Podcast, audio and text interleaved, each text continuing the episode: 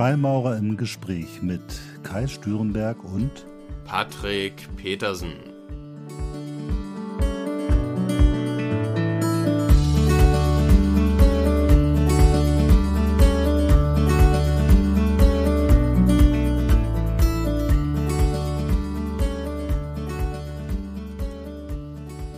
Herzlich willkommen zu einer neuen Folge von Freimaurer im Gespräch. Ich freue mich sehr, dass wir heute wieder online sind. Wir waren nämlich etwas länger, hatten eine Pause wegen Corona und viele andere Gründe und jetzt geht es wieder los. Und heute sitzt nicht nur Patrick und ich alleine, sondern wir haben auch einen Gast dabei. Aber erstmal hallo Patrick. Ja, hallo Kai und hallo auch an die Zuhörer an dieser Stelle. Wir haben heute einen Gast, der äh, auch Freimaurerbruder ist. Stefan Züch ist heute äh, mit uns im Gespräch. Ähm, aber nicht nur als Freimaurer, sondern Stefan hat einen neuen Blog veröffentlicht und darüber wollen wir heute mit dir reden, weil wir haben das Gefühl, dass wir da so viele von den Dingen, die du da besprichst und mit denen du dich da beschäftigst, auch hier in unserem Podcast schon behandelt haben. Und da haben wir ganz viele Fragen und wollen einfach mal lernen, was du da machst. Erzähl doch mal, Stefan, was du mit deinem Blog vorhast. Ja, also der, da freue ich mich erstmal und herzlich willkommen auch an euch. Ähm, ich finde das sehr schön, dass ihr mich äh, ausgesucht habt für euren Blog. Ähm, und ähm, ja, das Thema Mannsein und Spiritualität, äh, das berührt uns Freimaurer ja äh, sowieso immer wieder. Und ähm, in meinem Blog geht es aber auch noch um eine andere Seite. Es geht auch um die psychologische Seite. Aber die Spiritualität, wird in meinem Blog eine ganz große Rolle spielen. Also der Blog heißt Akono Perspektive Mannsein und es soll um alles gehen, was Männlichkeit fördert und zwar nicht diese Männlichkeit von wegen, ich gehe ins Fußballstadion und schreibe mir die Seele aus dem Leib, wenn ich mich vollgesoffen habe, sondern es geht darum, wie kann ich kraftvoll und trotzdem sensibel als Mann leben. Spirituell in Verbindung zu meiner Familie, zu meinem Vater, zu Gott zur Schöpfung. Es soll so ein, ein, ein Rundumschlag sein, wo ich Hinweise gebe, auch aus meiner Fa Erfahrung als initiierter Mann. Okay, äh, jetzt fange ich mal gleich so ein bisschen provokant an. Ähm, wenn ich das so höre, dann kommt bei mir sofort so eine Assoziation zu so einer 80er Jahre Männergruppe. Hallo Stefan. Nee, so. also wir sind keine 80er Jahre Männergruppe, die sich in ihren eigenen ähm, ja, in ihren eigenen Opferrollen gefällt und im Schmerz suhlt. Ähm, wir gucken uns unsere, unsere Verletzungen schon an. Äh, wir achten auch darauf, äh, wo sie herkommen und versuchen das zu lösen. Aber es geht nicht darum, dass wir sagen, ach, wir sind alles arme Haschal, sondern ähm, wir wollen die Probleme lösen, die wir haben, die wir vielleicht auch geerbt haben, oder die uns anerzogen worden sind, unbewusst von unseren Vätern, ähm, die ja auch nur gelebt haben von dem, was sie von ihren Vätern bekommen haben und wollen dadurch versuchen, freier und ja auch großzügiger zu leben. Patrick, was, was ist dir in den Kopf gekommen bei dem Thema Portal für Mannsein? Ja, also ich hatte ganz viele verschiedene Assoziationen, ohne gleichzeitig waren die sehr diffus. Also ich konnte mir da kein genaues Bild machen. Ich selbst war ja vor einigen Jahren mal in der Dating-Szene aktiv, was natürlich wiederum eine ganz andere Ecke ist, wenn es um das Thema Mannsein ist. Das war seinerzeit, äh, ja, war auch eine, eine wilde Zeit, sage ich mal, und wahrscheinlich auch ähm, weniger spirituell angehaucht von der Zielsetzung. Allerdings ging es da schon so ein bisschen auch um Evolutionsbiologie, ähm, Psychologie und ähm, auch, ja, ich würde sagen, es hat die Spiritualität auch angeschnitten. Und es war eine spannende Zeit, deshalb habe ich mich auch sehr auf diese Folge gefreut und bin vor allem sehr gespannt darauf, was Stefan uns hier Spannendes zu erzählen hat. Ja, ich bin auch total neugierig, weil, äh, Stefan, also das hast du ja gemerkt, als du deinen äh, Blog so schon mal so ein bisschen gepostet hattest auf Facebook und so, da gab es ja auch die verschiedensten Reaktionen dazu.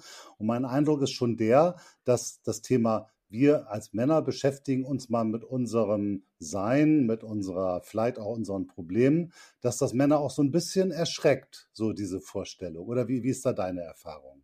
Ja klar, das ist natürlich unangenehm, wenn man da irgendwo in seinen Keller geht im übertragenen Sinne und dann da die ganzen vielen Dosen mit Würmern sieht, die man da aufmachen könnte. Und dann geht man eigentlich gerne wieder nach oben ans Licht und sagt, ach, da kümmere ich mich nicht drum. Äh, wobei es natürlich sehr spannend sein kann, diese Dosen aufzumachen. Da müssen ja nicht immer nur Würmer drin sein, da kann ja auch äh, das eine oder andere drin sein, was einem dann im Nachhinein doch schmeckt, äh, wenn man sich's anguckt und sagt, ah, das war's und darum verhältst du dich so. Hm, das kann man ja auch ändern. Und diese Erfahrung habe ich halt gemacht an ganz vielen Stellen bei mir. Ähm, und ähm, ja, ich habe damit ja vor, vor 20 Jahren angefangen. Da habe ich das erste Buch äh, meines äh, spirituellen Lehrers gelesen. Und ich bin danach ja erst zur Freimaurerei gekommen. Und ich mhm. habe festgestellt, dass sich beide Wege, nun bin ich seit 2004 Freimaurer und ähm, jetzt so im Freimaurerorden in der höchsten Erkenntnisstufe und ich weiß, dass beide Wege auf dieselbe, auf denselben Zielpunkt zusteuern. Der eine ist etwas archaischer, der andere ist etwas vorsichtiger und es passt alles hervorragend zusammen. Und äh, ich sage, das Erste, was ich gelernt habe, ist, ich habe keine Angst vor diesem Dosenöffner mehr, ähm, um dahin zu gucken, was ist in der Dose drin, die da im Keller steht, in meinem Unterbewusstsein, weil ich am Ende immer weiß, die ist so schnell leer, die Dose, und ich kann das nächste Problem abhaken. Was ist denn das Ziel, worauf das alles hinsteuert? Das steuert auf persönliche innere Freiheit. Also es geht darum, es geht darum zu erkennen, wo man nach äh, tradierten Mustern handelt, die nicht nur nicht zeitgemäß, sondern belastend sind. Also wenn jemand zum Beispiel ähm, die Wut seines Vaters geerbt hat, weil der einfach äh, den Frust seines Vaters übernommen hat und der hat eine Wut in sich, dann lohnt es sich hinzugucken, wo kommt diese Wut her? Und dann zu sagen, ich spreche das mit meinem Vater an und sag du, Papa, du hast die gleiche Wut wie ich, ähm, wo kommt die denn her? Kannst du da mal drüber reden? Und dann kommt man auch mit seinem Vater ins Gespräch. Dann äh, kann man ganz viele Sachen heilen. Das ist nicht einfach, das ist auch nicht schmerzfrei. Aber ich sage, vergleiche das immer mit ähm, dem Blick auf eine Wand. Man guckt auf eine zwei Meter hohe Wand und sagt, oh, da komme ich nie durch. Und wenn man dann sich die Gemühe gemacht hat, drüber zu klettern und zurückblickt, dann ist diese Wand nicht mal eine Türschwelle hoch. Und dann kann man sagen, warum habe ich da eigentlich so ein Problem draus gemacht? Da muss bei sowas ja mal aufpassen, dass man nicht so in Klischees reinrutscht. Ne? Aber genau. Äh, andersrum gibt es natürlich schon gewisse Muster, die viele Männer immer wieder durchleben. Also viele Männer haben ein Thema mit ihrem Vater. Ich glaube, das kann man so als These mal so stehen lassen. Ja. Äh, und, und, und viele müssen da auch ganz viel dran abarbeiten, um einerseits zu erkennen, was da eigentlich los ist. Äh, und mir ist das auch so gegangen, dass ich auch im Höhe, ich bin dann auch schon Mitte 50, also im höheren Alter erst gemerkt habe, ähm, wo so bestimmte Prägungen oder Verhaltensweisen von mir herkommen. Und ich habe dann natürlich erstmal den Impuls gehabt, sozusagen meinen Vater verantwortlich zu machen dafür, äh, was ja nicht immer äh, zu einer Lösung beiträgt, weil dann habe ich einfach einen Schuldigen, aber ich habe ja an mir noch gar nichts getan. Ich glaube, es geht darum, wie du es eben schon gesagt hast, irgendwo zu erkennen, Dinge anzunehmen und auch irgendwie für sich äh, einen Frieden mit Dingen zu tun. Kann man das so ein bisschen so zusammenfassen? Ja, da muss man aber trennen. Also es gibt bestimmte Sachen, es gibt bestimmte Sachen, die kann man einfach nicht verzeihen. Das muss man auch gar nicht äh, versuchen. Das sind halt also so schwere Verletzungen, wenn es um Gewalt geht, äh, wenn es um Missbrauch geht und all solche Sachen. Aber es gibt auch, das ist ja nicht bei allen Menschen so und auch nicht bei allen Männern so. Es gibt aber auch Sachen, die passieren einfach in einer normalen Erziehung. Und die passieren auch nicht böswillig und die passieren auch nicht bewusst, sondern da erzieht ein Mann ein Kind, weil er es eben nicht anders vorgemacht bekommen hat als von seinem Vater. Da gibt's Nuancen drin und da ist man manchmal ein bisschen liberaler als der Vater vorher oder so. Aber im Großen und Ganzen gibt es da eigentlich keine ähm, äh, Bösartigkeiten, kein schuldhaftes Vergehen in dem normalen Leben. Und sich bewusst zu machen, dass das, was mein mein Vater mir gegeben hat, was ein Vater einem Sohn gegeben hat, dass es in der Regel nicht schuldhaft ist, sondern dass es einfach, er hat mir das gegeben, was er mir geben konnte, entlastet beide Seiten und eröffnet die Ebene für ein Gespräch. Und diese Möglichkeiten zu sehen, dafür braucht es ein Initial, dafür braucht es eine groß, ein großes Ereignis. Und das habe ich neben der Freimaurerei 2016 gemacht. Das ist eine große Initiation, die geht über fünf Tage mit 30, 40 Männern, die da gleichzeitig initiiert werden und die alle durch denselben Kanal gehen, die quasi einmal auseinandergenommen und wieder zusammengesetzt werden und sich einmal angucken, was sie da alles mit sich rumschleppen, um dann hinterher diesen Weg neu zu gehen. Die sind dann hinterher nicht perfekt, sondern lernt man mit diesen neuen Erkenntnissen sein Leben zu gestalten. Wichtig. Das ist ein System von, von Richard Rohr. Von dem das ist ein System ne? von Richard Rohr, ja, einem, einem deutschstämmigen äh, Franziskanerpater aus Albuquerque in New Mexico. Der ist jetzt 75 Jahre alt, der macht das seit 40 Jahren und ich habe den vor 20 Jahren seine Bücher entdeckt im Kloster, da war ich arbeitslos und habe morgens den Kirchhof gefegt und abends zwei, nachmittags zwei Bücher von ihm gelegen, gelesen und das so vier Tage lang. Und äh, seitdem hat er mich nicht mehr losgelassen. Und es hat aber von 1999 bis 2016 gedauert, bis ich mich habe initiieren lassen danach. Und dieses Erge er Erlebnis möchte ich um keinen Preis in der Welt missen. Du hast eben das Wort Kloster verwendet, vorhin hast du von Gott gesprochen. Bist du so ein gläubiger Mensch? Ja, ich bin ein sehr gläubiger Mensch. Ähm, ich äh, glaube an Gott, ich bin, bin christlich aufgewachsen, katholisch aufgewachsen. Ähm, ich bin auch noch katholisch in der Kirche und das ist ähm, aber eher so ein Betrachten von außen. Ich äh, bin nicht mehr derjenige, der regelmäßig in die Kirche geht, weil mir da in der Institution und in der verwalteten Form des Glaubens einfach die Spiritualität fehlt. Der direkte Kontakt zu Gott, das Gespräch. Die Gesprächsformen sind mir zu formelhaft, sie passen einfach nicht mehr zu mir. Eine Frage, die sich da anschließt, ist diese, worüber du sprichst, also diese, dieser Weg, Initiationsweg, diese Dinge auch für Männer interessant, die mit Gott nicht so viel am Hut haben? Man kann es tun, ja, das kann man tun. Es wird also nicht, äh, es werden in dieser Initiation keine äh, äh, christlichen äh, Symbole, keine christlichen Sachen direkt erwähnt, aber die gesamte Basis, die dahinter steht, die Symbolik, auch ähm, dieses Männerbild, nämlich Christus als der ideale Mann, das transportiert Richard Rohr unterschwellig, aber es ist nicht so, dass da irgendjemand hinkommen muss und beten muss. Ähm, äh, der muss nicht ein Christ sein. Wir haben auch ganz viele, die sind Buddhisten, ganz viele, die nach Osho leben. Ich weiß gar nicht, ob alle, die da sind, überhaupt ähm, gläubig sind. Ähm, das weiß ich nicht. Ähm, das Ritual spielt ganz stark mit Psychologie und mit ganz kräftigen Symbolen und mit einer extrem hohen Körperlichkeit. Also das kann man auch nur machen, wenn man auch körperlich stabil ist. Äh, ich frage jetzt nochmal so, weil, weil, wenn ich das so höre, ne, dann, dann kommt bei mir schon wieder so Assoziationen, so Birkenstockschuhe und, und Baum umarmen und so. Äh, was für eine Zielgruppe ist das? Ist das eher so eine äh, Hippie-Zielgruppe oder hast du da auch echte Machos, die da mit rumlaufen? Oder was sind das für, für Männer, für Typen, die alle. so einen Weg gehen? Du hast alle. Du hast sowohl die in Birkenstock, als auch denjenigen, der den Morgen spektakulär inszeniert vor anderen 40 Männern mit seinen Yoga-Übungen macht, damit man auch sieht, was für ein toller Kerl er ist. Du hast den Macho, der ähm, da rumläuft, muskelbepackt und tätowiert. Du hast ganz normale Menschen wie mich, ähm, die da also ja eher ja eher Büromenschen sind. Du hast sie alle. Es kommt immer darauf an, an welcher Situation sie gemerkt haben, da muss ich was ändern. Und die Initiation, die ich durchlaufen habe, richtet sich an Männer zwischen 40, 45 und Mitte 50, also in die zweite Lebenshälfte. Und es gibt noch eine Jungmännerinitiation, die richtet sich an Männer zwischen 20 und 28, die dann in ihren Liebhaber und in ihren Krieger, also in diese beiden Archetypen äh, initiiert werden. Okay. Stefan, also ganz ist, kurz einmal äh, zwischengefragt, auch von mir. Jetzt erstmal fühle ich mich ein bisschen ertappt. Ich hatte vor zwei Stunden selber Birkenstocks in der Hand, habe überlegt zuzuschlagen.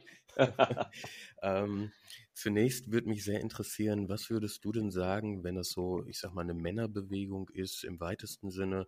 Was ist da das, das Typische dran? Ich selbst bin neben der Freimaurerei noch in anderen spirituellen Schulen und kann so unterm Strich die Bilanz ziehen, dass dieses Themen aus der Dunkelheit ans Licht zu bringen, schon geschlechtsübergreifend zum spirituellen Pfad gehört. Was ist da jetzt besonders bei einem Weg nur für Männer? Also es geht darum, dass Männer in diesem Raum, in diesem geschützten Raum, ähm, quasi ähm, alles das sein können, was sie als Ma sich unter Mann vorstellen. Mhm. Ähm, es geht nicht darum, irgendwelche äh, Gehabe vor Frauen zu machen, sich irgendwie zu produzieren vor Frauen. Und es geht nicht darum, es geht darum, wirklich ein Ding für sich zu tun, für sich alleine zu sorgen, für sich etwas zu entwickeln und eine rein männliche Sicht auf sich selbst zu haben. Äh, unverfälscht, nicht durch irgendwelche ähm, geschlechtlichen Gefühle, durch Reize von außen. Es geht rein um das, wie lebe ich mit mir als Mann, mit meinem Vater, mit Gott, mit anderen Männern zusammen und wie möchte ich mich da entwickeln. Weil mit Frauen sind wir überall zusammen, im Beruf, ähm, in der Freizeit, im Sport oder im, im, im Fitnessstudio oder beim Tanzen. Sind wir überall mit Frauen zusammen. Es funktioniert mehr oder weniger gut. Aber wenn wir mit uns alleine sind, dann sind wir uns meistens fremd. Und es geht ein Stück darum, mit sich alleine zu sein, sich mit sich selbst zu konfrontieren, ohne darauf achten zu müssen, guckt da jetzt jemand und was gibt das für ein Bild ab gegenüber einer Frau. Es ist einfach ein geschützter Raum. Es geht nicht darum, dass wir die Frauen ausschließen wollen vom Ergebnis, aber von dem Weg, von der Initiation selber schon, denn das war früher üblich. Früher wurden die Männer die jungen Männer wurden initiiert, die wurden aus den, aus den Häusern der Mütter geraubt äh, und an Orte gebracht, wo die Frauen keinen Zutritt hatten. Und dann begannen die Rituale. Und hinterher kamen die jungen Männer als Männer wieder. Und die wurden teilweise, mussten die sich in den Dörfern vorstellen, weil die Frauen und die Mütter und die Schwestern äh, so taten, als würden sie sie nicht mehr kennen. Die mussten sich neu vorstellen und neu in die Gemeinschaft einfügen. Es geht wirklich darum, einfach mal ein solitär männliches Erlebnis zu haben.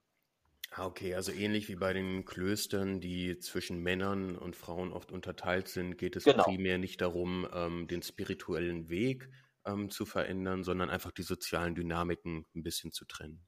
Genau, es mhm. geht darum, die sozialen Dynamiken zu trennen und äh, auf, das, auf diesen männlichen Anteil zu fokussieren. Ah, okay. Darf ich mal einmal politisch werden? Sozusagen führt dieser Weg, den man da macht als Mann, eher zu einer Verfestigung von patriarchalen Verhalten und äh, Zuständen oder führt es eher zu einer Öffnung? Also führt es, sagen wir mal, wenn man das jetzt nicht nur für, die, für das Individuum betrachtet, sondern für was dann nachher daraus kommt, äh, führt es dazu zu mehr Gleichberechtigung in Beziehungen und im Verhalten zwischen Mann und Frau? Oder stärkt es eher, sagen wir mal, vorhandenes patriarchales Verhalten, was wir vielleicht gar nicht mehr so toll finden? Also ich kann da nur von mir sprechen ähm, und von den Männern, die ich in meiner Männergruppe da sehe ähm, dadurch, dass äh, dieser spirituelle Prozess ausgelöst wird und dass es dann am Ende gar nicht mehr darum geht, nur männlich zu gucken, sondern eher ganzheitlich, also auch schöpfungsmäßig, ist es dann doch eher ein Rücksichtnehmen, ein mit Einbeziehen aller Aspekte. Also ich glaube nicht, dass das einen stark patriarchalischen ähm, äh, Zweig fördert. Ich will es aber auch nicht ausschließen. Bei mir hat es in der ersten Zeit dazu geführt, dass ich erstmal dachte, ich wäre Supermann und habe alles ausprobiert. Und meine Frau hat mir dann zweimal in der Woche gesagt, du machst mich gerade platt, weil ich plötzlich Kräfte hatte oder meinte Kräfte zu haben, ähm, die ich vorher nicht kannte. Das ist dann auch wirklich so eine Gewöhnungsphase. Das dauert unterschiedlich lange. Bei mir hat das drei Monate, vier Monate gedauert, bis ich so ein bisschen mit dem Zaubertrank umgehen konnte. Und ähm, das pendelt sich wieder ein. Ab und zu lockt noch mal so ein bisschen dieses, wo ich dann sage, du bist da jetzt wieder zu stark, äh, du lässt mich nicht zu Wort kommen oder du, du, du bist gerade wieder äh, sehr, sehr dominant. Dann sagt sie, nein, äh, du störst dich nur dran, äh, weil ich jetzt mal versuche, mich zu behaupten. Man kommt dadurch auch wesentlich mehr ins Gespräch, weil die die, die Schärfung der eigenen männlichen Persönlichkeit oder des, des Profils, das man da vollzieht im Laufe der Zeit, führt dazu, dass man natürlich mehr aneckt, aber dass man auch ins Gespräch kommt, wenn man das will. Wenn man das will und wenn die Partnerin das will. Also es ist nicht so einfach, dass man sagen kann, es verhindert äh, das Patriarchat. Es ist aber auch nicht so, dass man sagt, äh, es fördert es total. Das hängt auch ganz davon ab, wie der einzelne Mann das äh, auslebt. Das ist ja insofern, äh, man hat diesen Effekt ja auch bei Therapien, ne? wenn Leute Therapie machen, dass sie dann erstmal in so eine Selbstermächtigung kommen, was bei manchen dann in so einen Egoismus kippt. Ne? Nach dem Motto, ich äh, bin, habe gelernt, dass ich was wert bin und äh, dann kann das schnell kippen, dass man dann gar nicht mehr klarkommt, weil der dann nur noch sich selber sieht. Siehst du so eine Gefahr bei so einem Weg auch? Ja, aber das haben alle, das haben alle spirituellen Wege, äh, alle, alle Wege, die mit Selbsterfahrung zu tun haben. Sobald du merkst, wer du bist, löst das eine, eine Blockade und fördert eine Kraft zutage. Und wenn du diese Kraft nicht irgendwie kanalisierst, indem du zum Beispiel äh, das Herzensgebet machst äh, oder indem du äh, Yoga machst, indem du irgendeine eine, eine komplementäre Geschichte dazu packst, dann kannst du natürlich zum Größenwahn kommen. Klar, das ist möglich, aber das ist in allen Systemen so, die die Persönlichkeit fördern und unterstützen. Da braucht es dann halt Selbstdisziplin und einen Ausgleich. Ich habe den dann zum Beispiel im kontemplativen Gebet gefunden, also im schweigenden Sitzen äh, vor Gott, was ich jeden Morgen mache von halb sechs bis sechs. Ähm, und ähm, ja, da kommen dann Sachen hoch, die diesem Bild doch so ein bisschen widersprechen, dass da ähm, ich der Allmächtige und der Große und der, der, der King schlechthin bin. Ähm, weil da sitzt man dann wirklich alleine vor ihm und äh, merkt, ähm, nee, dieses Gedankenkarussell, das willst du eigentlich gar nicht so haben und das funktioniert alles nicht. Und da wird man demütig. Heißt aber im Grunde genommen, wenn man das jetzt mal mit der Freimaurerei vergleicht, dort geht es ja auch um Selbsterkenntnis, um Auseinandersetzung mit sich selbst, um zu gucken, welche Persönlichkeitsanteile habe ich, was ist gut, was ist nicht so gut. Ähm, eigentlich ist das ja dann an der Stelle sehr vergleichbar, aber dieser Weg, den du beschreibst, scheint mir dann so, so eine Hardcore-Version zu sein, wo man sich ganz bewusst mit dieser Thematik auseinandersetzt. Ich glaube, viele Freimaurer, wenn man denen sagen würde, wir müssen uns jetzt mal mit deinem Mannsein auseinandersetzen, dann würden die sagen, Alter, da habe ich überhaupt keinen Bock drauf. Oder, oder, oder wie siehst du da? Wo, wo, wo grenzt du das ab? Also ich bin ganz ehrlich, die Variante, die ich da gewählt habe, ist eine ziemlich harte. Ähm, es, ich bin auch nicht der einzige Bruder. Auch bei mir in meiner Andreasloge bin ich nicht der einzige Bruder. Wir sind in äh, drei initiierte Männer in meiner Andreasloge ähm, nach Richard Rohr und ähm, ähm, die, die Freimaurerei ist da schon ein bisschen die weichgespülte Variante, mhm. weil sie sich über Jahre hinzieht, weil sie, also weil die einzelnen Stufen, die einzelnen Einweihungsschritte ja über Jahre hinweg verlaufen. Also jedenfalls, was ich beurteilen kann aus dem Freimaurerorden. Ähm, wie das in den anderen Hochgradsystemen ist, da kenne ich mich nicht ganz so aus. Aber das ist schon eine sehr sanfte Ver Version. Mhm. Ähm, auch wenn ich mir überlege, dass wir da im Anzug sind und ähm, im, oder manchmal sogar im Frack mit Zylinder und weißen Handschuhen, ähm, dann ist das schon sehr bürgerlich. Das, was ich dadurch gemacht habe, war äh, in der freien Natur ähm, mit äh, einem, einem, einem Sturzbad in einem aufgestauten Wildbach ähm, fünf Stunden in der freien Natur sitzen, äh, zwischen Nieselregen und sengender Sonne, ähm, in einem Brennnesselfeld, das ich mir platt stampfen musste, damit ich einen Sitzplatz hatte, mit Ameisen, äh, mit Rehböcken, die durch diesen heiligen Kreis gesprungen sind und solche Geschichten. Das ist schon sehr archaisch. Da muss man schon, das muss man schon wollen. Ähm, äh, und das ist schon ziemlich brutal an einigen Stellen. Und man darf das Ritual auch nicht abbrechen, wenn man sich da, äh, wenn man da teilnimmt und äh, einen Platz bekommt äh, bei der Initiation, dann unterschreibt man, dass man, egal was kommt, dieses Ritual durchsteht bis zum Ende. Ein Abbruch ist nicht erlaubt, weil das äh, nicht, un, nicht ungefährlich ist oder zumindest äh, nicht gut ist. Was würde jetzt mal ganz praktisch passieren, wenn einer sagt, nee, habe ich keinen Bock drauf, jetzt ist mir genug? Also dann müsste er von Leuten, die dieses Ritual äh, begleiten oder lenken, müsste er einzeln rausgenommen und einzeln aus diesem Prozess wieder rausgeführt werden. Weil wenn du so eine Initiation hast, dann hat die ja mehrere Schritte und äh, jeder Schritt löst dich aus deinem normalen Leben heraus. Du wirst irgendwann in einem Zustand sein, wo du symbolisch stirbst und wo du symbolisch wieder auferstehst oder neu zusammengesetzt wirst. Und wenn irgendein Teil fehlt, dann ist ein psychologischer Prozess in dir in Gang gekommen. Ja, und der hängt wie so ein, wie so ein Seil überm Abgrund. Und dann weißt mhm. du, was du damit machen sollst. Und das ist nicht gut. Und deshalb verpflichtet sich jeder, das Ritual bis zum Ende durchzumachen. Ähm, wenn natürlich jemand sich körperlich äh, überschätzt hat und da einen Schwächeanfall bekommt, dann werden die Brüder dann natürlich immer gucken, dass sie ihn rausbegleiten. Aber Ähm, das ist auch eine Maßgabe. Man muss körperlich fit sein, äh, sollte nicht krank sein, sollte auch keine psychischen Störungen haben. Also wenn man eine Depression hat oder so, ähm, dann ist das nichts für einen. Äh, man muss also schon in einigermaßen gefestigtem äh, äh Zusammenhang sein. Ähm, und ähm, weil das wirklich, äh, das geht an die körperlichen und an die psychischen Grenzen. Patrick, wenn du das so hörst, kriegst du dann Lust, in den Wald zu gehen? Tja, gute Frage. Also ähm, ich finde es nicht uninteressant von der Idee her, auch wenn ähm, ich davon ausgehe, dass das Initiationsritual natürlich auch ähm, der Schweigepflicht unterliegt, also dass äh, Stefan da vermutlich jetzt nicht mit hausieren gehen kann mit den detaillierten Inhalten. Ähm, generell finde ich es äh, nicht uninteressant, das ist schon so. Allerdings, ähm, Ken Wilber hat mal gesagt, ist jetzt ein schwieriges Wort, aber Erleuchtung ist wie ein Unfall. Das Einzige, was man tun kann, ist die Unfallwahrscheinlichkeit zu erhöhen.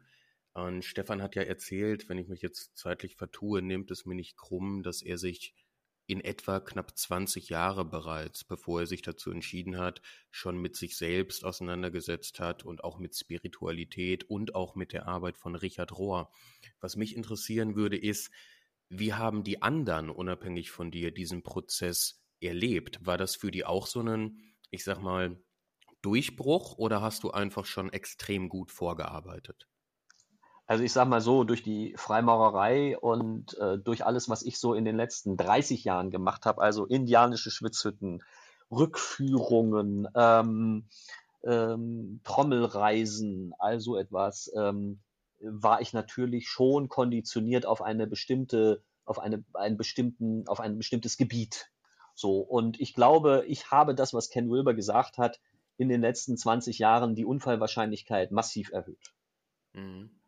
Ähm, aber, und das ist, glaube ich, etwas, ähm, was jetzt so bei mir so durchgeklungen hat, äh, das trifft nicht für alle zu. Also es gibt auch äh, Männer, die gehen dahin und sagen hinterher, ja, war schön. Fünf Tage in der Natur. Klasse. Mhm. Aber bewegt hat sich nichts. Ähm, und ähm, die wachen dann fünf Jahre später auf und sagen, hey, da ist das und das passiert und dann geht's los. Es gibt auch Männer, bei denen passiert gar nichts. Also ich habe zum Beispiel aus meiner Home Group, das sind dann, du wirst dann immer in so Fünfergruppen eingeteilt von Männern, die sich nicht kennen, hatte ich einen drin, der sagte, ja, ja und, hm, was ist jetzt? Hm, passiert nichts. Und wir hatten einen, der war ganz still, der war total eigentlich so ein, so ein wie man so sagen würde, so ein, so ein graues Mäuschen der ist da explodiert. Der war hinterher wie ausgewechselt. Der war total offen. Der strahlte, der lief durch die Gegend. Also du hast beides. Das ist wirklich, wie Ken Wilber sagt. Und es ist auch nicht so, dass diese Initiation in dem Moment wirken muss, sondern das liegt wie so ein Samenkorn und irgendwann geht's auf und dann passiert es und dann macht der eine, ah, zack und jetzt habe ich's. Und so eine Initiation ist nicht immer ein Gewaltakt, der ein Kind gebiert. Das kann auch einfach so sein, dass der dann sagt, ja, das ist schön und ich warte ab.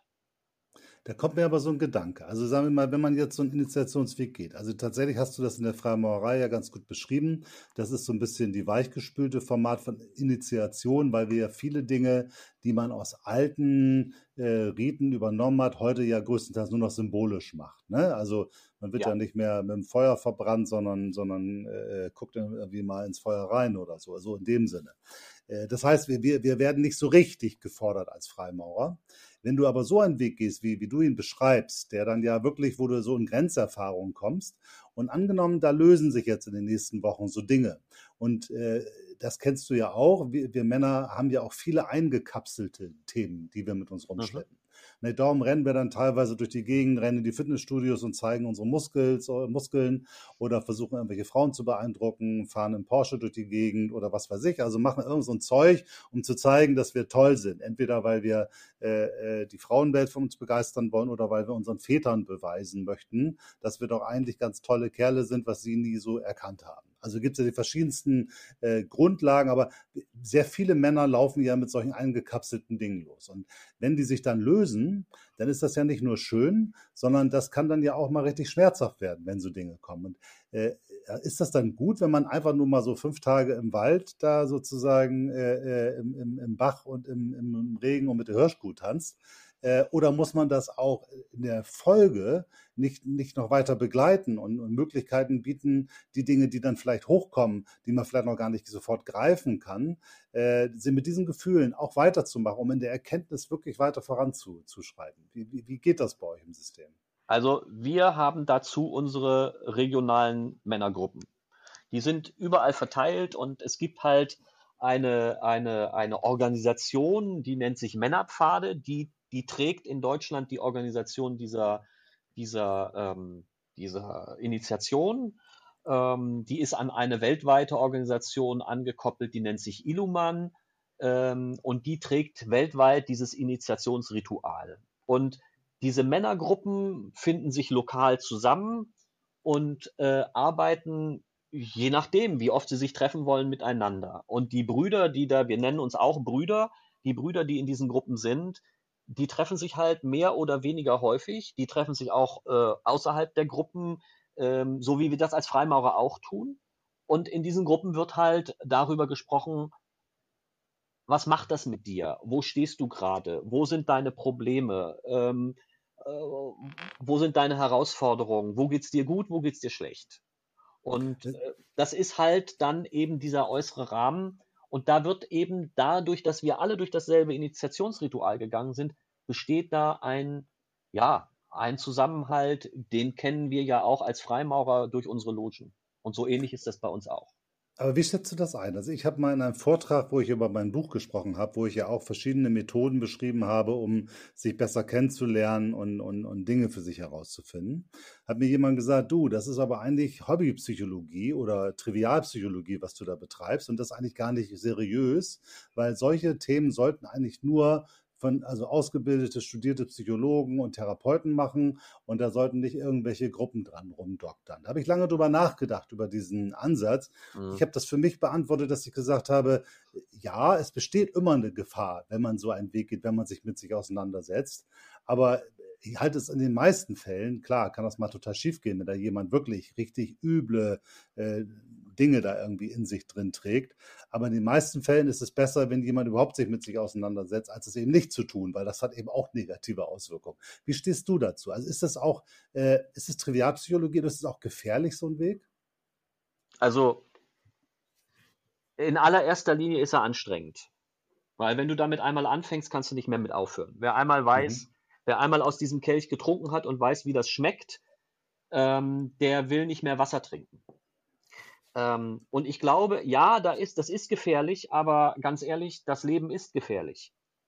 Richard Rohr hat ähm, für diese Initiation, es gibt fünf harte Wahrheiten.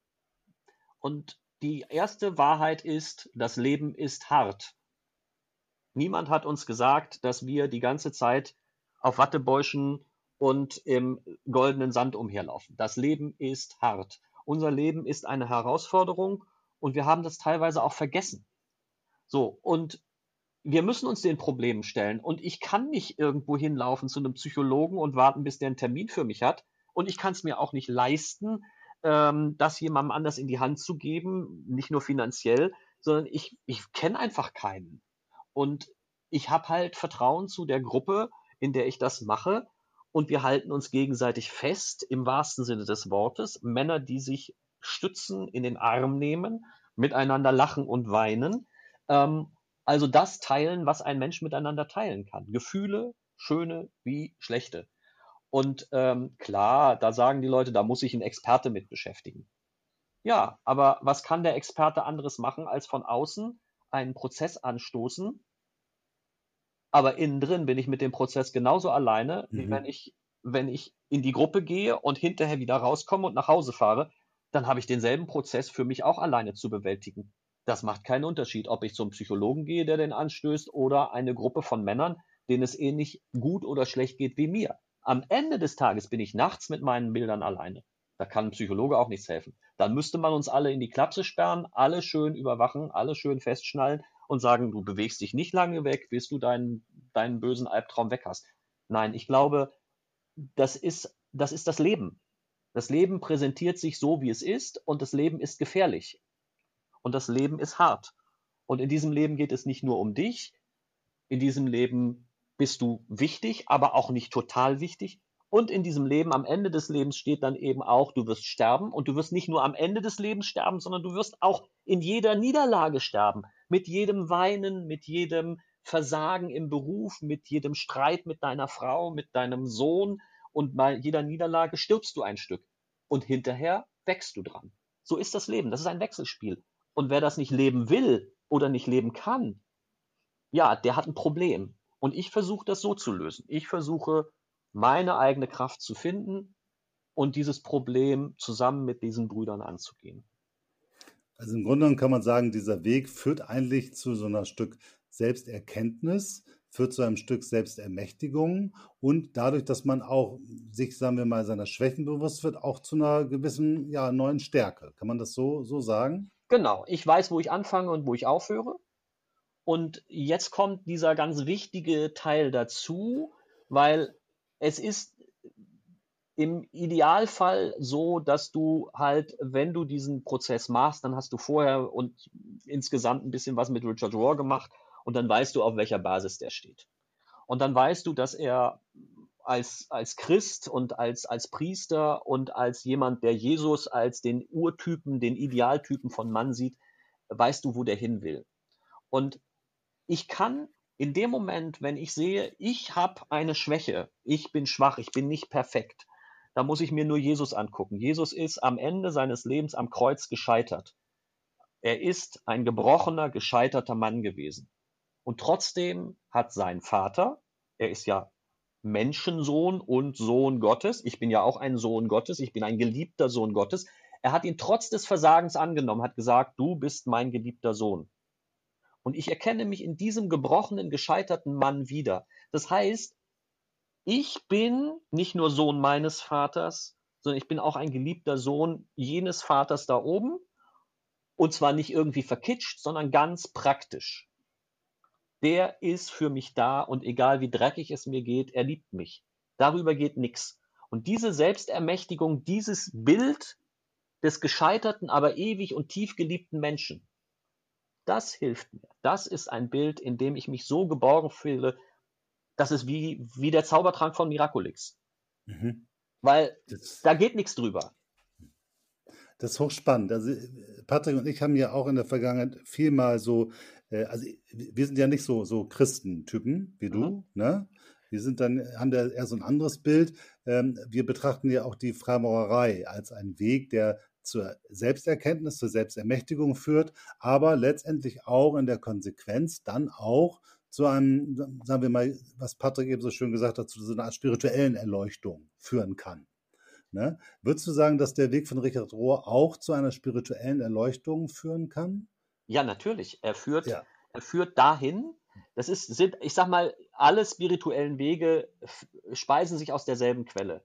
Es geht immer darum, dass wir, äh, dass wir an etwas gebunden ist, sind, das wir nicht erklären können und in Worte fassen können.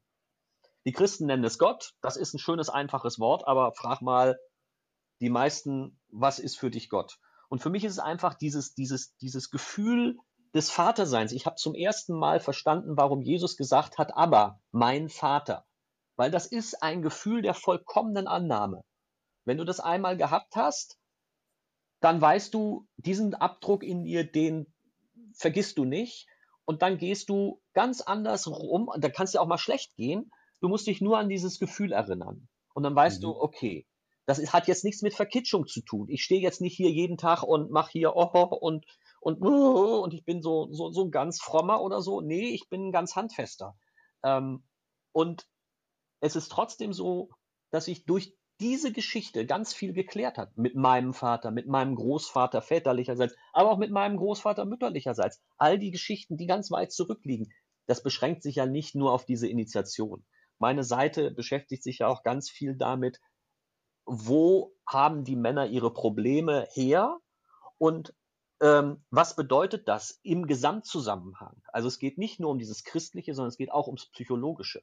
Es geht zum Beispiel darum, um ererbte Traumata. Also mein Großvater kommt aus dem Krieg, ist total frustriert und wütend, gibt diese Wut an meinen Vater weiter und der gibt sie an mich weiter. Und alle beide, mein Großvater und mein Vater, handeln nicht schuldhaft, sondern sie können nicht anders. Und sie sind sich dessen nicht bewusst. Und vor der Initiation bin ich zu meinem Vater gegangen und habe mit ihm darüber gesprochen. Und dadurch ist so ein Prozess in Gang gekommen bei ihm und bei mir, dass wir uns näher sind als vorher, ohne dass mein Vater die Initiation durchgemacht hat. All diese Geschichten, das hat ganz praktische Folgen. Das ist gar nicht, gar nicht irgendwie, das hat gar nichts mit Kirche gehen zu tun oder Weihrauch oder, oder letztem Abendmahl oder sonst irgendwas, sondern es ist einfach auch Psychologie. Das ist spannend. Also ich überlege gerade, ob ich mit den Bildern klarkomme. Also mein Gottesverständnis ist ja ein anderes. Bei mir geht es ja nicht so sehr um den Vater in dem Sinne, der da ist und an den ich mich annähere, sondern in meinem Verständnis versuche ich ja, den Vater in mir zu entdecken oder meine eigene Göttlichkeit an der Stelle zu entdecken, was der klassische Christ ja manchmal etwas als blasphemisch betrachtet, aber das ist eben mein, mein Bild. Aber ich kann mir das ein Stück weit vorstellen. Also, äh, ja, wenn du das. Da ist, also, das, das, wir sind nicht auseinander. Wir sind nicht auseinander. Wenn du dir überlegst, was gesagt wird in der Schöpfungsgeschichte und schuf sie nach seinem Ebenbild. Mhm. Und du guckst dir dann an, was passiert in unserem Ritual im dritten Grad. Einfach nur mal, du stellst es dir vor, ich stelle es mir vor. Und du hast da die berühmten fünf Punkte. Und du guckst dir an, welche Position wer in diesem Ritual hat. Dann bist du genau bei derselben Geschichte. Du mhm. bist dabei, was ist in diesem Menschen und was ist in diesem anderen drin. Und das ist ein Spiegelbild. Es geht darum, zu erkennen, dass ich Teil von ihm bin und er Teil ja, von genau. ihm. Darum geht es. Und das ist Spiritualität. Es geht, ja. es geht darum, zum Beispiel, Richard Rohr hat ein Buch geschrieben, The Universal Christ. Alles trägt den einen Namen. Und er sagt, Christus Christus ist nicht der Nachname von Jesus, sondern ist die Chiffre dafür, dass alles mit allem verbunden ist. Christus war vor der Schöpfung da und ist jetzt da. So, das ist sein Bogenschluss. Und er sagt, er war immer da. Nur jetzt, das ist, Christus wäre das, was der Heilige Geist ist, per, personifiziert. So, das heißt, alles ist von Gott durchflutet, alles ist Schöpfung, alles ist eins. Und um mehr geht's nicht. Ich bin Teil von Gott und Gott ist Teil von mir. Und da ist, ähm, äh, da ist keine Differenz zu deinem Gottesbild. Es ist alles. Also, dir ist, dir ist total toll, aber du, du baust tatsächlich gerade die Brücke zwischen Christentum und Hermetik. Im Grunde genommen. Also zeigt im Grunde genommen ist alles das, das Gleiche, alles ist eins. Wir haben nur ja. unterschiedliche Bilder vielleicht ja. dafür, aber im Grunde genommen reden wir an der Stelle alle von dem Gleichen. Wir reden alle von dem Gleichen. Das Problem sind die Menschen, die sagen, der christliche Weg ist der beste, der buddhistische Weg ist der beste, der islamische Weg ist der beste, der jüdische Weg ist der beste, die Hermeneutik ist die beste. Es ist alles, was der Streit entbrennt, immer nur um das, was die Menschen als Gesetze vorlegen und für absolut erklären. Wenn ich sage, da ist ein, ist ein Mann, der, der, der lebt spirituell, der lebt aus sich heraus als Teil der Schöpfung und begreift sich als Einheit mit allem, auch mit Gott dann ist es mir völlig egal, ob der Moslem, ob der Jude, ob der Christ ist oder weiß was auch immer, der sich bezeichnet. Er ist ein Schöpf, ein Teil der Schöpfung wie ich. Und je länger ich dieses praktiziere, je länger ich mich morgens hinsetze und das, das, das, das äh, kontemplative Gebet, das Ruhegebet mache, umso mehr komme ich zu der Überzeugung, dass diese äußeren Formen eigentlich ähm, ja, überflüssig sind. Weil wir Patrick, alle so, so bisschen, äh, Entschuldige, Patrick, ich habe so ein bisschen Sorge, wenn uns die Zuhörer hier bei dieser äh, Reise folgen, dass einige sagen, Mann, Mann, Mann, die drehen aber ganz schön hoch. Wie, wie, wie, wie schätzt du das ein? Wie ist die Rezeption dieser Folge? ja, ich, ich habe ja, äh, bin ja hauptsächlich Zuhörer bisher tatsächlich auch in dieser Folge. Es hat mir auch äh, sehr viel Spaß gemacht. Ich fand, das war ein sehr schöner ähm, Dialog weitestgehend. Also ich glaube, wir haben ja am Ende hin tatsächlich so ein bisschen die Brücke geschlagen, wo sich jeder so ein bisschen drin sehen kann. Ich bin beispielsweise in einer äh, in der Schule, die nennt sich Self-Realization Fellowship. Das kommt aus der indischen Tradition von ähm, einem indischen Yogalehrer namens Paramahansa Yogananda. Und der hat das schöne Gleichnis einmal genannt, dass wir quasi die Welle sind, die in dem Ozean aufgeht. Gott ja, nichts anderes. den Ozean und ähm, wir sind die Welle, gleichzeitig mit dem Ozean verbunden und trotzdem individuell. Und ähm, der Ozean ist in der Welle und die Welle ist in dem Ozean. Und ich finde, dieses Bild beschreibt ganz schön ähm, den Konsens, den wir eben gefunden haben, sowohl zwischen ähm, Hermetik als auch zwischen der äh, christlichen Auslegung oder der christlichen Interpretation. Ich denke auch, dass es viele Wege zum selben, ich nenne es mal, Ziel sind. Was mich persönlich interessieren würde, ist, wenn da jetzt, Stefan hatte an einer Stelle gesagt, dass ihn dieses Bild, dass der Vater, wo Jesus am Kreuz starb, der Vater ihn trotzdem angenommen hat und alleine die, die Vokabel, der Vater, ähm, sehr viel gegeben hat. Mich, ich fände es spannend zu finden oder, oder herauszufinden, ob jemand, der, ich sag mal, von Grund auf hinduistisch geprägt ist, diese Vokabel oder diese, dieses Wording genauso viel Kraft geben kann wie jemand, der hier bei uns in ja, europäischen, vielleicht christlichen Kontext groß geworden ist? Das weiß ich nicht. Das kann ich dir nicht sagen. Da stecke ich nicht drin.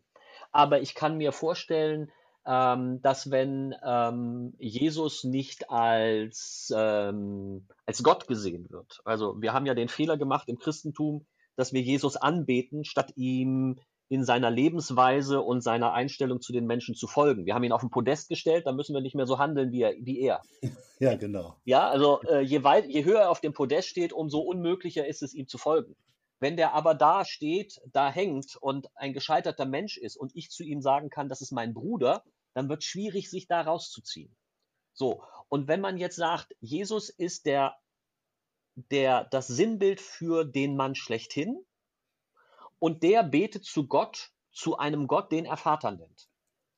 Ähm, da muss man gar nicht sagen, dass Jesus ähm, Gottes Sohn ist, sondern der sagt einfach, ich fühle mich als dein Sohn und dann kann man die Brücke schlagen, ohne dass man Christ ist, weil man das Verhältnis Vater-Sohn von seinem eigenen Vater kennt oder eben nicht kennt. Und dann weiß man, dass man dieses Symbol, dieses archetypische Symbol Vater zu Sohn, dieses archetypische Symbol gilt ja überall.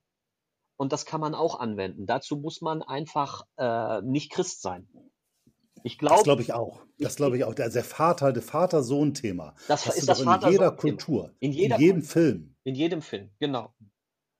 Und ich glaube, ich glaube nicht, ich glaube nicht, dass es das Problem ist, ähm, Jesus zu Gott, sondern ich glaube, dass es das Problem ist, immer zu gucken, da ist ein Vater und ein Sohn. Und in diesem Fall, es geht um die Vater-Sohn-Problematik. Und wenn sich jemand dann dieser Vater-Sohn-Problematik stellt, weil er sagt, ich will mit meinem eigenen Vater ins Reine kommen, ähm, dann kann er auch diese archetypischen Bilder nehmen. Dann sind das Archetypen und dann ist das nicht mehr ein Gott, den ich anbete, sondern dann sind das archetypische Bilder.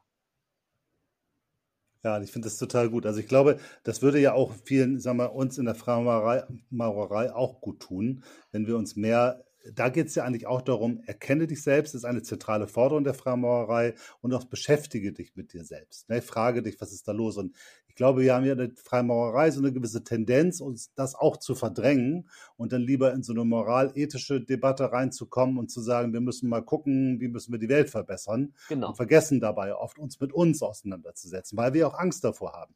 Gleichzeitig. Ja, es ist ja auch bequem. Ne? Es ist ja auch bequem genau. zu sagen, ich verändere die Welt, weil dann bist du ganz schön draußen und bist immer im Kampf und du bist dein Leben lang beschäftigt damit, die Welt zu verbessern. Da ändert sich nichts, rinneweg ja nicht, weil wer ist schon Stefan Züch im großen Weltzusammenhang? Aber wenn ich ja. bei mir anfange und mich mit meinem Scheiß beschäftige, dann kann ich viel mehr erreichen. Vor allen Dingen, wenn ich mich dann jetzt verändere dadurch und mein Verhalten ändere, dann verändere ich mein Verhalten gegenüber meinen Kindern, gegenüber meiner Frau, gegenüber meinen Eltern, gegenüber meinen Kollegen, gegenüber meinen Brüdern, gegenüber der Nachbarin, dem Nachbarn und so weiter.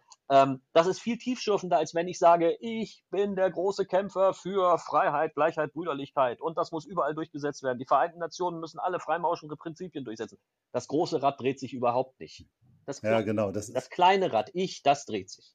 Das ist, glaube ich, eine ganz wichtige Sache. Also ich habe das in meiner eigenen Entwicklung auch gemerkt, dass, sagen wir mal, ich habe immer viel Konflikte mit meinem Vater gehabt seit der Teenagerzeit. Ich bin in den 80er Jahren, späten 70er, frühen 80er Jahren ja, aufgewachsen. Da hatte man die typischen Konflikte äh, mit langen Haaren angefangen, alle möglichen Sachen, die man geraucht hat oder sonst was.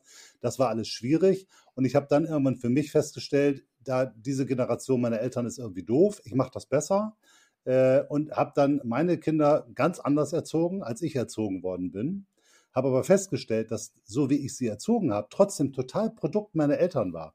Ich habe es einfach in so einer Form von Überkompensation extra anders gemacht. Es war aber alles andere als gut. Und äh, da ist mir nochmal so nach vielen Jahren klar geworden, wie viel von diesen Prägungen, wenn man sie nicht verstanden hat, ja, die sofort wieder sich auswirken auf meine Beziehung, auf genau. meine Kinder und bei denen ja auch schon wieder. Und ich merke das an meinem Sohn, dass der auch Themen von meinem Vater mit bearbeitet. Ich kann das gar nicht genau beschreiben, wie das angehen kann, aber bestimmte Kon Probleme meines Vaters, die ich nicht lösen konnte, löst mein Sohn oder hat mein Sohn jetzt mit zu tun. Irgendwie will ich sagen, dass sich das vererbt, aber irgendwie geht das in den Generationen weiter, diese Probleme. Du hast das vorhin ja auch mit, diesen, ja. Äh, äh mit dieser Wut beschrieben. Ne? Also, also so ich habe ja, hab ja auf meinem Blog ein, ein, ein Buch beschrieben, das ja auch diskutiert worden ist äh, in den entsprechenden Foren. Äh, ein Buch besprochen, dieser Schmerz ist nicht meiner.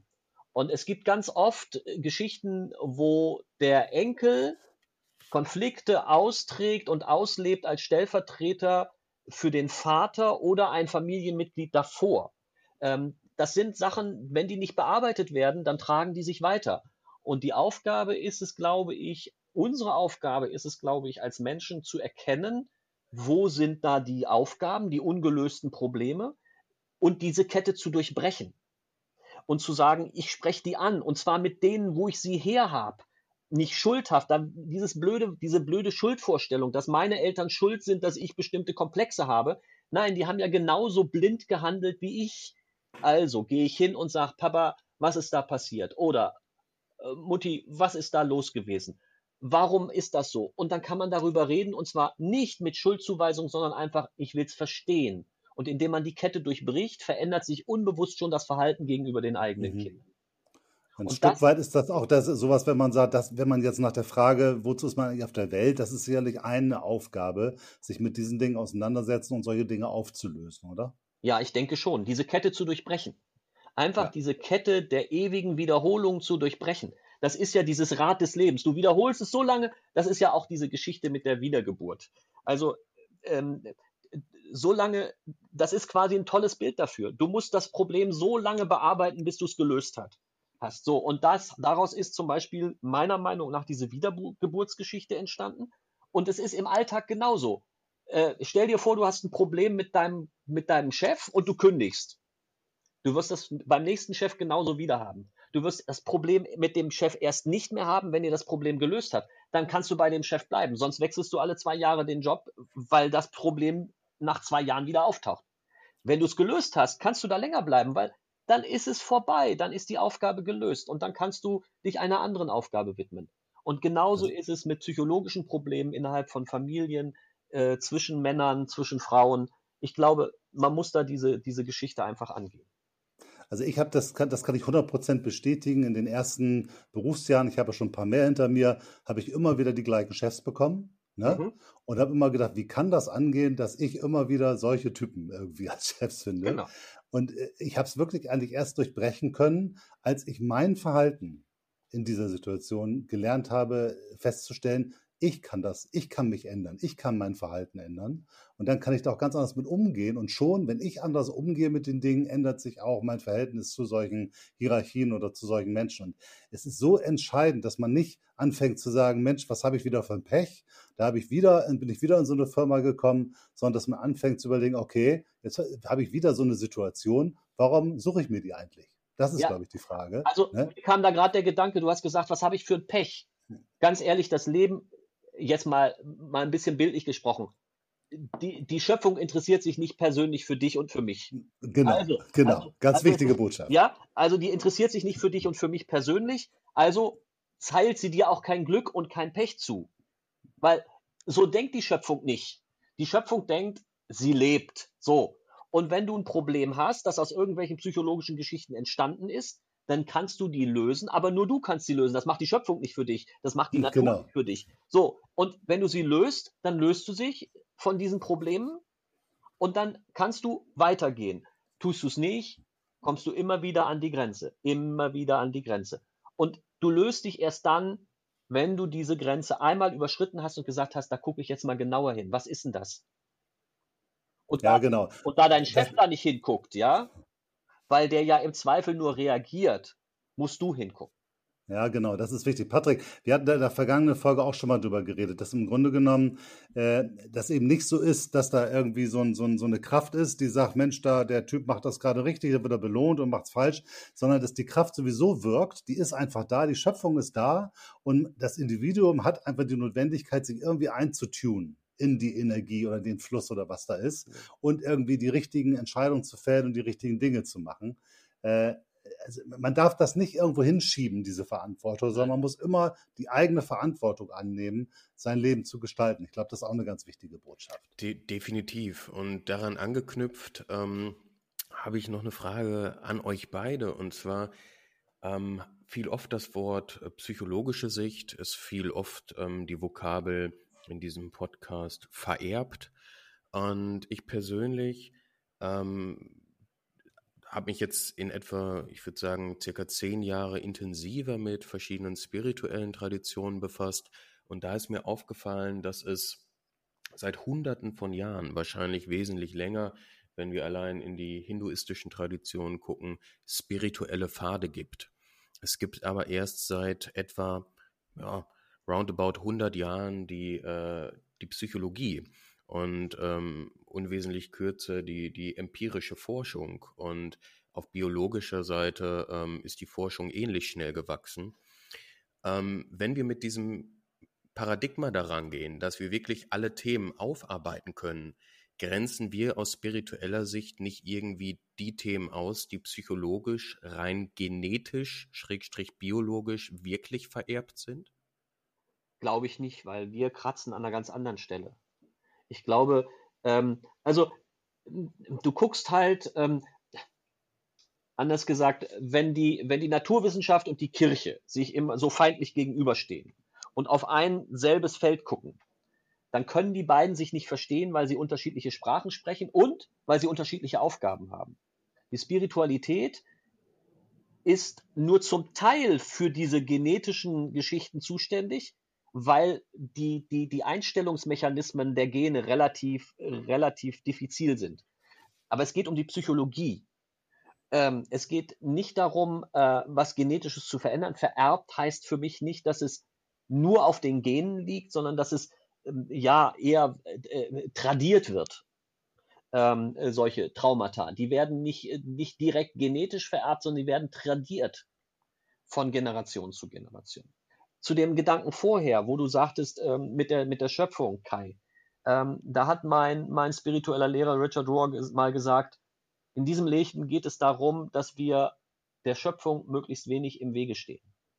Ja, sehr gutes Bild. Ja, ähm, wir, wir sollen einfach leben und nicht so groß, so groß irgendwie uns hinstellen und sagen, ja, das mache ich jetzt mal alles anders. Weil diese Schöpfung hat eine ganz große eine Riesenmenge an, an Schätzen für uns parat, die wir einfach nur leben müssen. Klar, wir müssen schon uns fortbilden, wir müssen schon dafür sorgen, dass wir Geld kriegen, dass wir ein Dach über dem Kopf haben, dass unsere Kinder groß werden, dass wir einen Platz in der Gesellschaft haben. Alles gut, aber das ist nur Mittel zum Zweck. Wichtig ist, dass wir, wenn es um unser persönliches, seelisches Fortkommen geht, dass wir möglichst wenig im Weg stehen und möglichst wenig Mist bauen, weil das große Ganze, das regelt sich meistens von selber. Ich sage einfach nur, ich habe bis vor vier Jahren, wenn ich mein Leben im Griff haben wollte, hatte ich immer einen Plan. Und weil der Plan ja gefährlich schiefgehen kann, hatte ich noch einen Plan. Und der kann auch schiefgehen. Ich hatte drei bis vier Pläne und habe wahnsinnig viel Energie in diese Notfallpläne gesteckt. Ich habe das aufgegeben. ich habe plötzlich Kraft ohne Ende, weil ich nicht mehr plane. Und ja, seitdem ich das nicht mehr konkret tue, klar, ich gucke morgens in den Terminkalender und weiß, da muss ich hin, ich plane auch für in zwei Wochen, was ist im Blatt und solche Geschichten, das mache ich alles, aber die großen Linien plane ich nicht mehr. Und seitdem ich das nicht mehr tue, sind so viele Dinge passiert, die sind so viel geiler als alles, was ich mir hätte planen können, dass ich sage, hat sich gelohnt. Loslassen macht Spaß. Einfach loslassen und geschehen lassen. Das ist nicht da haben wir wieder das Thema, man muss sich ein Stück weit auch übergeben, der Schöpfung. Genau. Also, so, so, ne? genau. also so, so, ein Stück weit sagen. Wer loslässt, wird gehalten. Wer loslässt, ja, wird gehalten.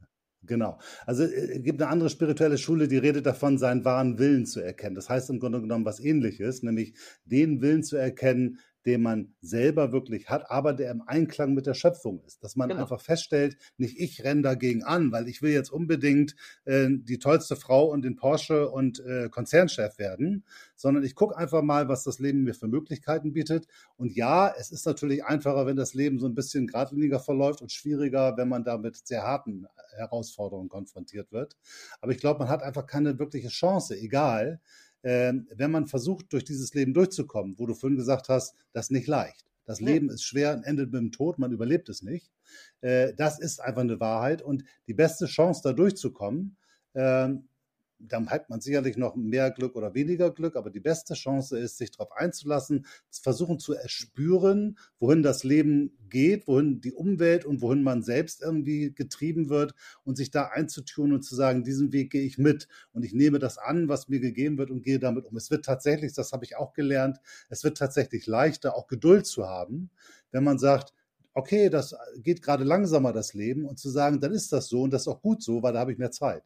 Äh, genau. also, und, und, also, nicht, ne, und nicht zu sagen, jetzt muss ich da aber durch und ich wollte dieses Jahr das unbedingt genau. schaffen. Das ist ja das, was du genau. mit deinen Plänen beschreibst. Genau. Pläne scheitern ist, ja meist. Ja, und es ist auch so, äh, es ist ja auch so, ähm, lebe wie du gemeint bist. Das heißt, wenn du Talente hast, dann nutze diese Talente und versuche dein Leben mit diesen Talenten zu gestalten.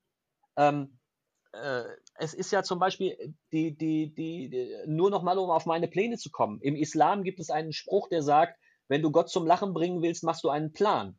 Ich muss den grandios unterhalten haben die letzten 50 Jahre, weil äh, ich habe so viel geplant, der muss aus dem Lachen gar nicht mehr rausgekommen sein. Ähm, und ich merke einfach, ähm, wenn ich ihm ein bisschen weniger zu lachen gebe und einfach so lebe, habe ich ein bisschen mehr zu lachen. Patrick, so, so, das kennen wir auch, ne? dass wir Pläne machen und so. Definitiv. Also ich musste eben, ähm, als ihr darüber gesprochen habt, auch sofort an einen Satz denken von Joseph Campbell. Der hat äh, die Heldenreise. Ja, grandios. Grandios, äh, der Campbell. Genau, äh, die hat die Heldenreise, ja, ähm, erfunden, nenne ich es mal. Der hat genau dasselbe gesagt. Der hat auch gesagt, ähm, we, we must let go of the life we have planned so as to accept the one that is waiting for us. Genau. Und ähm, das, die, diese Philosophie, die deckt sich, Kai, du hattest eben auch schon eine andere Strömung angesprochen, ohne sie beim Namen zu nennen, die scheint, ähm, die scheinen doch sehr verbreitet zu sein, auch im Spirit, gerade im spirituellen Bereich.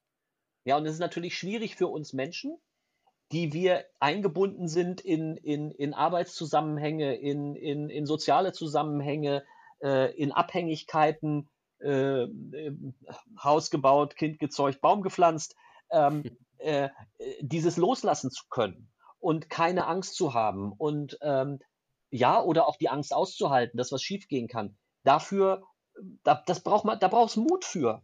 Das Leben ist, ist eine harte Geschichte und das Leben ist nichts für Feiglinge. Und das ja, ja, das Leben ist nichts für Feiglinge. Ähm, und da muss man einfach hingucken und sagen und ehrlich zu sich sein und sagen, ja, dann gehe ich beherzt voran. Und wenn man eben nicht so viel Mut hat, dann muss man langsamer gehen.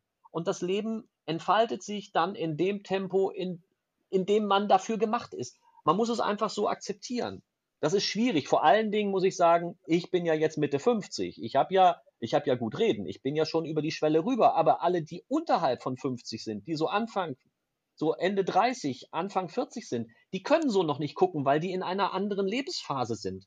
Aber das, worüber wir hier gerade reden, das ist Aufgabe der zweiten Lebenshälfte, die Ernte einzufahren aus den ersten 50 Jahren und darauf zu bauen und das weiterzugeben an, an die Generation davor, Mentoren zu sein für die Jüngeren und auch für die ganz Jungen. Und das will ich mit meiner Seite machen. Ich will mit meiner Seite Ansprechpartner werden, Mentor werden für Männer auf dem Weg, für jüngere Männer und für Männer, die gerade über die Schwelle gehen wollen.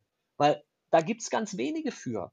Äh, das ist einfach so, ich will denen Hilfe anbieten, weil ich gemerkt habe, wie schwierig der Weg bis dahin ist und wie wenig Menschen begleitet werden. Das ist mein Ziel zu sagen, hey, wenn da was ist, das ist auch meine Intention als, als Freimaurer. Ich bin im zehnten Grad in der André, in, im, im Kapitel in, in der Freimaurerei. Das fließt alles ineinander. Ich als älterer Bruder muss doch die jüngeren Brüder an die Hand nehmen und ihnen sagen, du, wenn es in der Loge Konflikte gibt, das meint nicht dich, das meint die Institution. Komm weiter. Oder du bist gerade an einem Punkt, wo es stockt. Warum stockt es? Komm zu mir, lass uns drüber reden. Vielleicht finde ich irgendwas, vielleicht sehe ich irgendwas bei dir, was du nicht sehen kannst, weil das ist dein blinder Fleck. Ich habe auch solche blinden Flecken. Und für mich ist es wichtig, dass wir als ältere Männer, als Männer Anfang, Mitte 50 uns der Rolle bewusst werden, dass wir die Jüngeren begleiten, nicht erziehen, begleiten und ihnen auf den Weg helfen, damit sie da ankommen, wo wir gerade sind. Das ist meine Intention mit der Seite. Und dabei ein Stück weit in der eigenen Demut bleiben und genau. nicht in so eine äh, Lehrerrolle. Ich passe, komm mal her, mein Junge, ich erzähle dir, wie die ja, Welt funktioniert. Genau, ne? nee, das nicht. Das nicht. Und dafür sind dann eben solche Sachen gut wie dieser erste Satz, das Leben ist hart und ähm, das wird dich schon packen. Irgendwo im Moment, ich lebe im Moment so auf so einem Energieniveau, wo ich so sage, wow, wo kann ich das, den, den nächsten Wald roden, sage ich jetzt mal so im, Über, ja. im Überschwang. Ich weiß aber auch ganz genau, es kommt wieder Zeiten, wo es, wo es nicht so ist. Aber um die kümmere ich mich im Moment nicht. Ich bin jetzt ganz demütig und sage, ich freue mich drüber, dass mein Leben so perfekt läuft im Moment und so unangestrengt ist. Und die Energie, die ich habe, die stecke ich jetzt da rein, dass ich Männern zeige, da gibt's einen Weg, du musst dich nicht totstrampeln. Du musst einfach nur das tun, wozu deine Talente dich befähigen, wozu du als Mann in deiner Familie, an deinem Arbeitsplatz bestimmt bist. Also guck auf dich.